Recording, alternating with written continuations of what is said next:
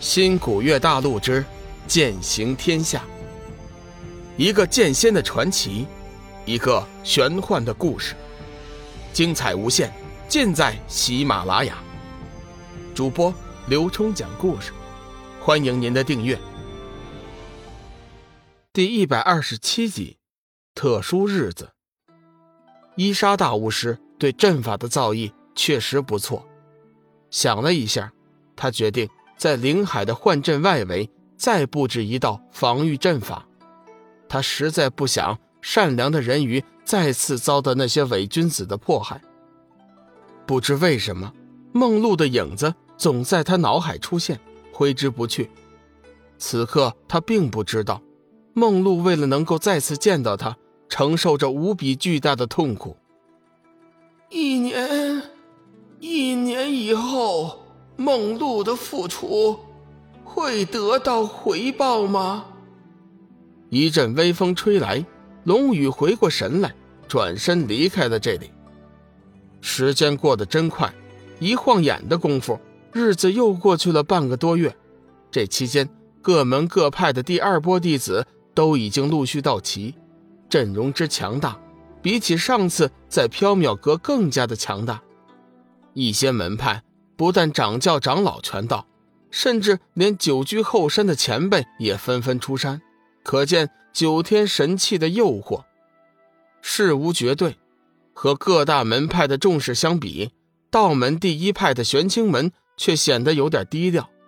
天机子和传说中的三位祖师并未出现，只是来了天行上人、天月上人、天智上人、天博上人和天真上人五位宗主。不过，但是这份阵容放眼天下，也没有几个门派能比得了的。自从上次在灵海的事情，龙宇和紫云真人似乎生疏了一些。两人除了关于神器出土的事情，别的题外话一句也不说。好几次，龙宇都想缓和一下这尴尬的气氛。其实仔细想想，两人也没什么，只是认识上的差别。不过，紫云真人却有意识地和龙宇保持了一丝距离，让他一直找不到机会。这天是个特殊的日子，一天之内，神火镇同时来了几波修真，包括大梵寺的空明大师、观音庙的千惠神尼、缥缈阁的飞花仙子等等等等。神火镇顿时热闹了起来，纷纷议论不停，很快就传出流言。说缥缈阁这次已经决定了和佛门联手，一起对玄清门发难。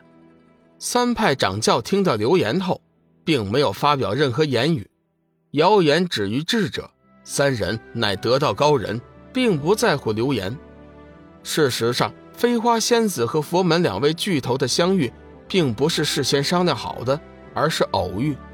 千惠神尼犹豫了一下，传音问道：“仙子。”你可知龙宇现在的情况怎样了？飞花仙子对千惠神尼的印象不错，急忙回音：“神尼有心了。不过小雨现在的情况我们也不知道。当日黄吉前辈将小雨带进后山的禁地，一直也没有给我们消息。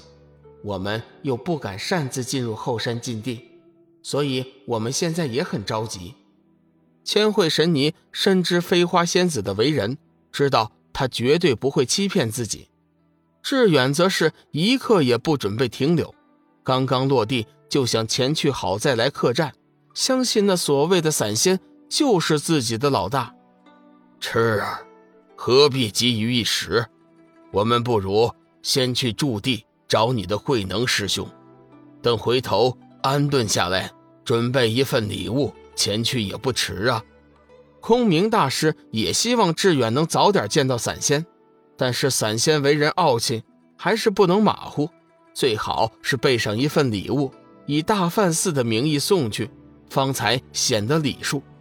志远哪里管的那些，兴奋地说道：“不用了，我知道他不会在乎的，你就等我的好消息吧。”说着，便叫住一个路人。打听到了好再来客栈的地址，头也不回的就走了。飞花仙子见状非常惊讶：“志远，这是要去见天涯海阁的散仙吗？关于灵海出现天涯海阁的散仙一事，飞花仙子自然也收到了消息。据说散仙先后出现在了大梵寺、鬼门，逼他们离开灵海。没想到志远胆子这么大，竟然随便打听一下就跑去了。奇怪的是，空明大师竟也不做阻拦。千惠神尼想了一下。传音征求了一下空明大师的意见，把散仙找大梵寺的原因解释了一遍。飞花仙子似乎若有所思，不过随后又摇了摇头，心道：“不可能啊，不可能啊！”过了一会儿，飞花仙子提议道：“两位，要不我们也去看看？”阿弥陀佛，空明大师低声宣了一声佛号。散仙有话，只能让志远一人前去，我们恐怕不太方便。大师此言差矣，散仙来历身份不明，虽然我们不能贸然前去打扰，但是等在客栈外面也是好的，万一真有什么事发生，也好做救援。和别派不同，飞花仙子对散仙的身份并不是十分相信。千惠神尼点了点头。仙子所言极是，我们不如前去客栈外面等上一等。料想散仙也不会怪罪于我们的。志远是自己的弟子，见人家两位都这么说了，他自然不会反对。三人问清地址后，也赶了过去。志远几乎是一路小跑，自从上次在玄青山一别，已经有好些日子没见到老大了，也不知道他现在怎么样了。志远，志远，正走着，突然听到有人叫住了自己。志远感觉这声音有点熟悉，下意识地停住了脚步，向四周观望。距离他三丈之外，此时正站着两位绝色女子。左边的女子一身白色衣裙，显得冰清玉洁，身上散发出一丝寒气，像是冰山的雪莲。右边的女子是一身黄色衣裙。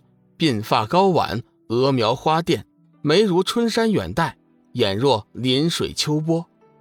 最让人惊奇的是，左边女子头顶此时悬浮着一只浑身火焰的神鸟，当真是拉风至极。大嫂，志远揉了揉眼睛，仔细一看，没错，就是大嫂。大嫂，你怎么没和老大在一起呀？志远急忙跑过去打听龙宇的消息。志远有点奇怪，按说他们两个应该形影不离才对，怎么现在就小玉一人？